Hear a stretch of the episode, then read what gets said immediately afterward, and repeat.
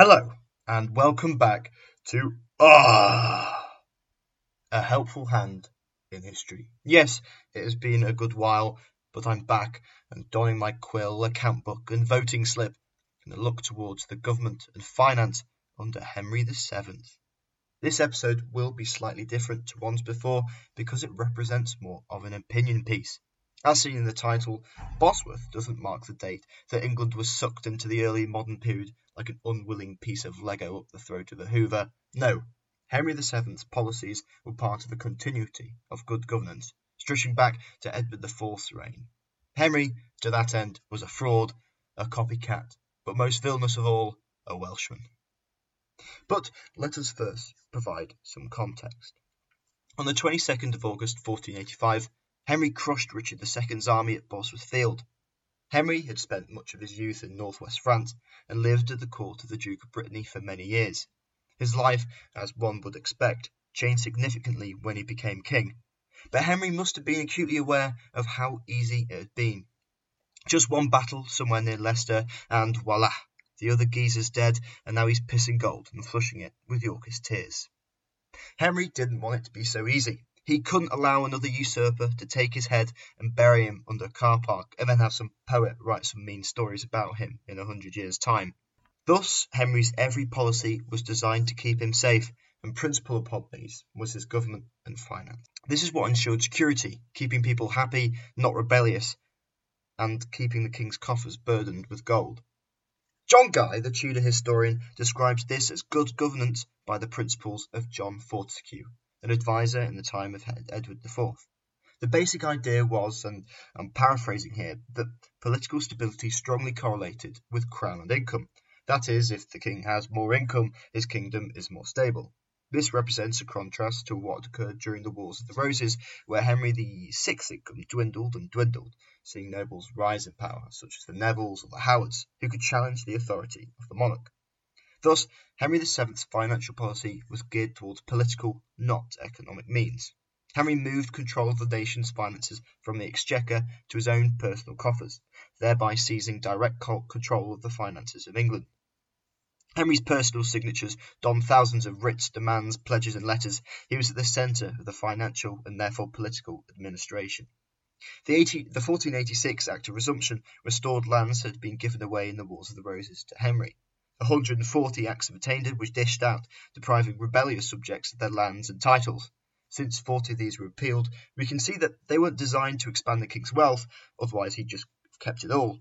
They were designed to force subjects into line. Of the nine most noble families who had been attainted, four had theirs repealed. Here, political power could be seen again as the dominant factor within policy decisions. Knowledge of the influence of the ideas of John Fortescue allows us to see that the expansion of the king's wealth wasn't an end in itself, but a means to achieve further political power. This is further visible with what is often considered to be the most rapacious of Henry VII's policies, the council learned law, and the expansion of the king's feudal dues and prerogative rights. Henry vastly expanded his revenue in this regard. Income from wardships increased by 20 times.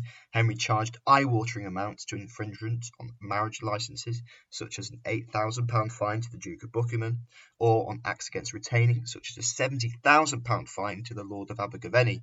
Henry's, Henry's webs of bonds and recognisances also saw a rise in income. By the end of his reign, Henry's crown land income had gone from 29 to 42,000 pounds per year. Yet wealth wasn't Henry's ultimate goal. These policies were designed to limit the autonomy of nobles.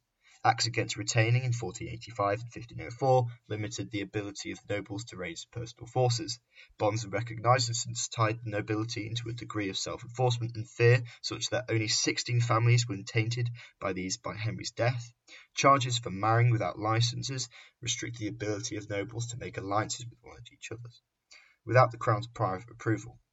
Again, expanded the king's personal wealth is clearly a means to the end of political power. Lastly, this is clear in the king's foreign policy. On several occasions, Henry sacrificed great volumes of wealth in order to snuff out pretenders such as Perkin Warbeck. England ramped up its involvement in the Breton crisis once Warbeck was forwarded as a contender to the throne, spending vast amounts of money to secure the Treaty of Etaples in 1492, which forced France to expel Paul Perkin. Henry then issued embargo on the Netherlands from 1493 to 1496, whilst they harboured Warbeck. In total, it is estimated that Henry spent £1 million in order to secure his capture and execution, of which Henry finally achieved in 1499. But what was Henry's government like? How did it function and with who? Well, first of all, Henry's government was continuous of Yorkist government prior to Richard. Around 30 of Henry's councillors were once, of, uh, once those of Edward IV, including John Morton, Henry's Archbishop of Canterbury and Lord Chancellor, further showing that Henry's governance was in line with previous systems. Henry designed his government so that he could consolidate his own position. He had 227 councillors in his reign, yet his own King's Council only had six or seven seats. This saw great competition within the councillors to receive Henry's favour. Henry also saw more competition in court through introducing roughly 30 lawyers and new men into court. For Henry, according to J. R. Lander, loyalty and ability were his only criteria for service. Henry thus designed his court with similar personnel to Edward IV, and with the goal to further his monopoly over political power. Ultimately, Henry was a usurper who had killed a man to sit on his throne. As seen, Henry acted in every which way to secure political power. Most intriguing of these is Henry's financial policies. For many years, people have settled on the lazy interpretation of Henry as a greedy, rapacious monarch who sucked in wealth at any opportunity. Yet, I like to think of Henry as a frightened man, both cursed and gifted with the knowledge of how easy power slips from one hand to the other. It is therefore clear that Henry's financial policy followed the stead of Yorkist kings like Edward IV. To that end, Bosworth far from marks a rupture in English history. When Richard was slain, there was no angelic moment where Henry realised he must announce the start of a new era. Henry's mind was where it had always been survival.